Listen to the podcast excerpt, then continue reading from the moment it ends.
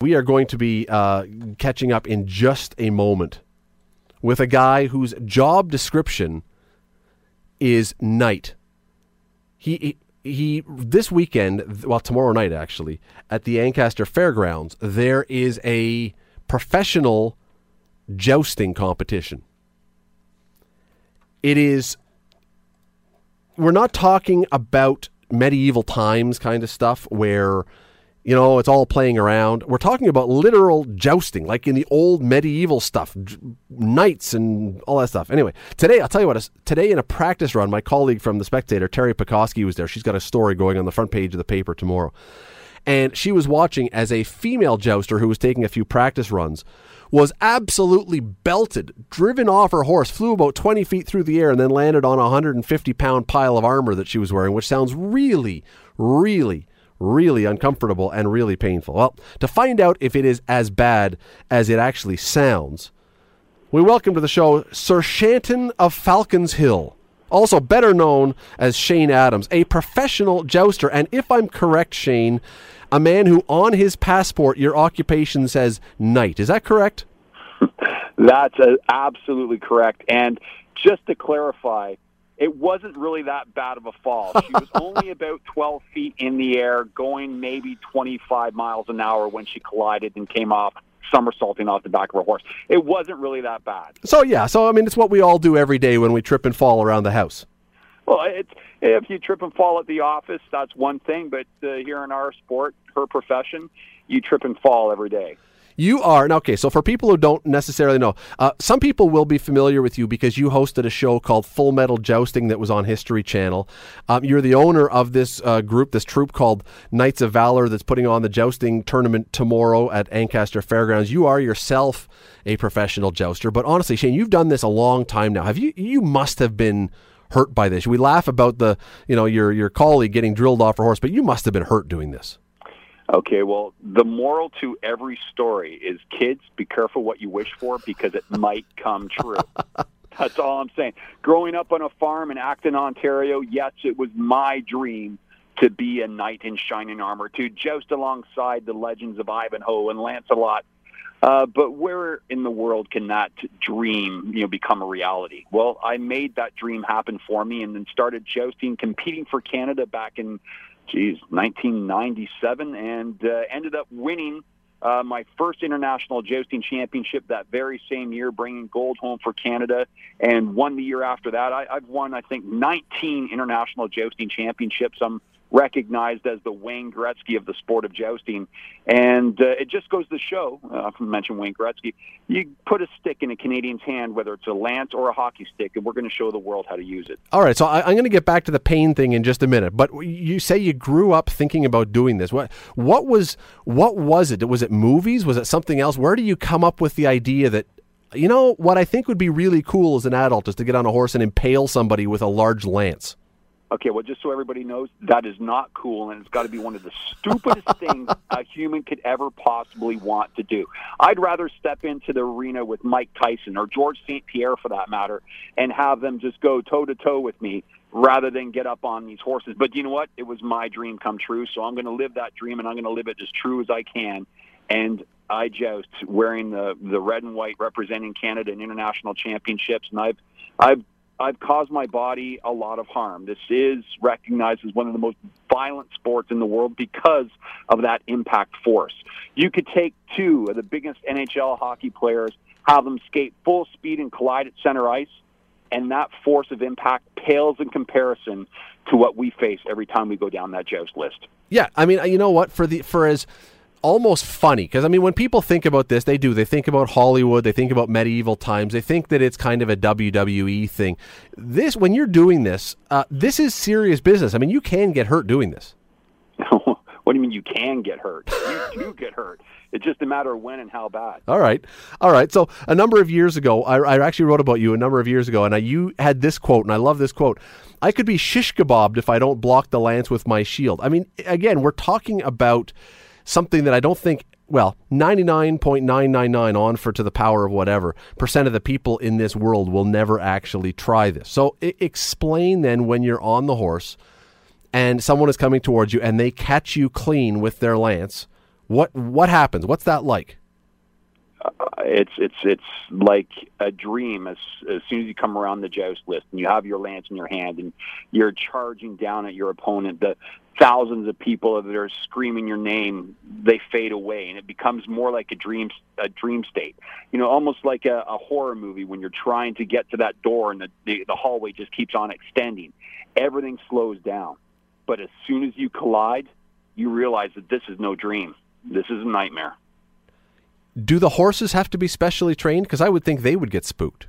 Well, the horses absolutely have to be specifically trained for the sport of jousting. Um, I've got 13 of my horses here in Canada right now, and uh, tomorrow night uh, we'll be featuring six of those 13 in the jousting competition. Six of the best jousting horses in the world, and I'm proud to say that I trained every single one of these horses through trust and love to be able to uh, you know work as a teammate. See, that's the unique thing about the sport. It's not man versus beast. It's man and horse working together as a team against that same opposing force. So the horses themselves are your mode of transportation, are your teammate from point A to point B, but they're not uh, they're not really in any danger whatsoever. They're just your mode of transportation. You're the one that's getting hit by that 5,000 pounds of force of impact, and it's up to you whether or not well the horses help you. They try to scoop underneath you if you're falling down or they tried to hold their ground to be able to have you come back up. But if you get knocked off that horse well you know their job's to stop at the other end and hopefully you get back up and on your feet and back up onto the horse again. But Shane all all this time you're doing this and again I go back to the idea that it seems almost cartoonish to people watching because they probably can't believe that it's as difficult and painful and everything as it, it looks to them. That they're thinking there's got to be a catch because nobody would do this if it was really this bad. Does it often take some explaining or take someone getting up and being bloodied or having needing some medical attention before they go, wow, this is real? Um, to be honest with you, no, because even when that happens, people are so in shock, so amazed, so misunderstanding that what they just saw was real, that somebody would actually do that for a living, they they they think the blood is fake, or they think the bone sticking out of your arm is oh that's that's a neat special effect. How did you do that? I could tell all your listeners right now, tell them blue in the face that full contact jousting is real, that tomorrow night's competition is 100% real, and no one is going to dare believe it until they come here and see it. And when they see it and watch that first devastating hit happen, watch that train wreck, they're still going to be confused because the concept of two men or a woman for that matter charging down, colliding at that speed, at that amount of force of impact, and doing this in a live audience is is unfathomable. It's it's absolutely amazing that this sport exists, but it does exist and it has never really gone away. This is the true equestrian extreme sport. This is the one extreme sport that has never died. Jousting, it's it's here. It's the 21st century and jousting exists. You explained how you came to this, how you discovered you wanted to do this, but how do you then find other like-minded people who also want to do this because I can't believe you know, to make it sound a little medieval, I can't believe the countryside is filled with those who want to take part in something like this. So, how do you track down others and get together and find people who would also be willing to do this? Well, I didn't send out a hatchery of, of ravens to all the foreign kingdoms abroad, uh, especially the three eyed raven. Uh, that would have been really cool, though, Shane. That would have been really cool. it would have been cool. But no, instead I used what's called the internet. It's it's uh, it's a it's a new thing. It, uh, I, I'm just starting to figure it out.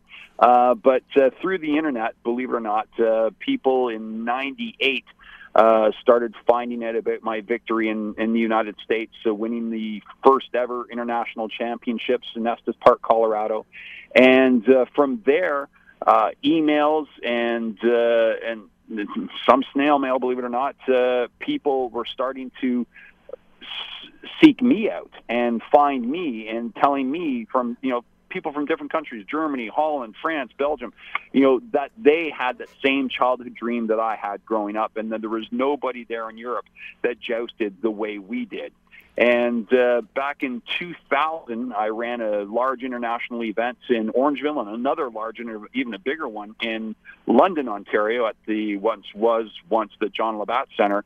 And uh, we had 30 competitors from nine different countries compete uh, for a $50,000 prize. And sure enough, North America came out on top. Canada and the United States have has the best jousters in the world, um, and that still is true here in this day and age.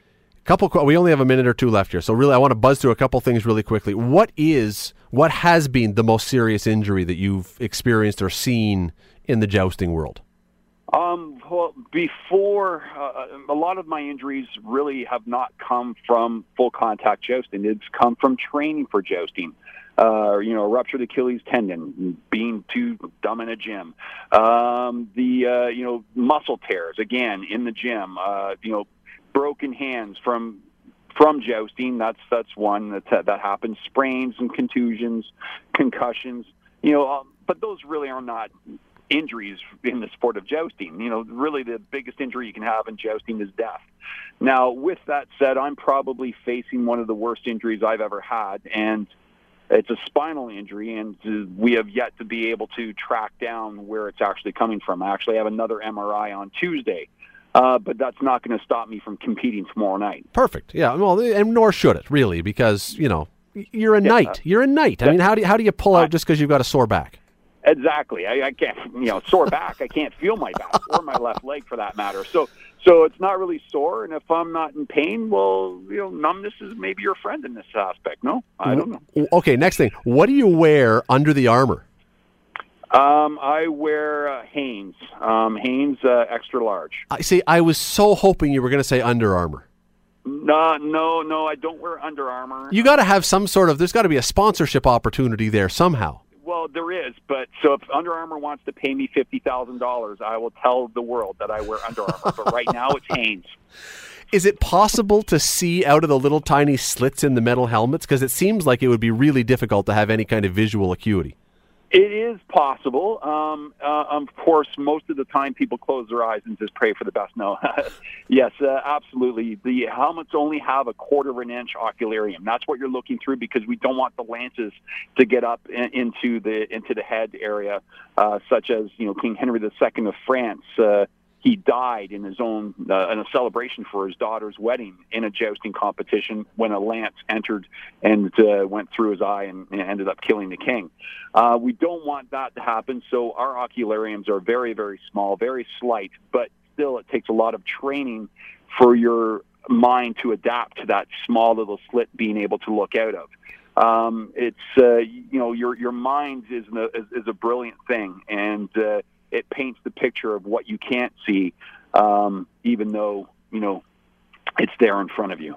And I mean, when you're wearing 150 pounds of literally armor, I got to imagine it is absolutely scorching in there. You you must just be sweating like a pig. Again, it takes you know I've, a lot of the injuries I've stated that I have are, are from the gym. You know, it's uh, most of the most of the crew that I have they're they're in the gym, gym training you know two or three hours a day um, and then on horseback the rest of it. So it is truly uh, an athletic sport. Um, you know, of course, I've got a couple of guys that uh, are just absolute true Canadian warriors that will, you know, can down a keg of beer and you know get on their horse and and uh, joust eating ribs at the same time. But uh, a lot of the guys do take this sport very, very seriously, and a lot of the women take it very seriously, uh, such as Jacqueline Zemniak. Um, and uh, in the Ontario series, uh, she's placed high enough to be in the finals. So mm. tomorrow night during the finals, uh, Jacqueline will be going up against some of the best uh, the best Canada has to offer. Okay, people have heard this. They're probably still saying, I can't believe it. So they want to go see this tomorrow night to prove it to themselves. Ancaster Fairgrounds, what time, what's the price, all the kind of stuff that people need to know, Shane? Uh, the price, I believe, is $20 a ticket, and the time is 7 o'clock, but I suggest you get here early because I am quite positive we will be turning people away. So please go to our Facebook and get your tickets online and get the guaranteed uh, seat here um, at the Ancaster Fairgrounds in Jerseyville, Ontario. That is Shane Adams, who, again, really does, I believe. Do you still go by Sir Shanton of Falcons Hill? I still am Sir Shanton of Falcons Hill, aka the little boy from Acton, Ontario, Canada that had a dream. Fantastic stuff. Uh, you can also read a lot more about Shane tomorrow on the front page of the Spec. Teri Pecoskie has a great piece. She was out uh, watching and talking to Shane today as well. So uh, read that and make sure you get out to uh, to see this because it really is. Uh, it really is something you will never probably see again, and you will not believe until you see it. Shane, appreciate the time today. Thanks for doing this. Oh, thank you so much for having me. Talk to you soon.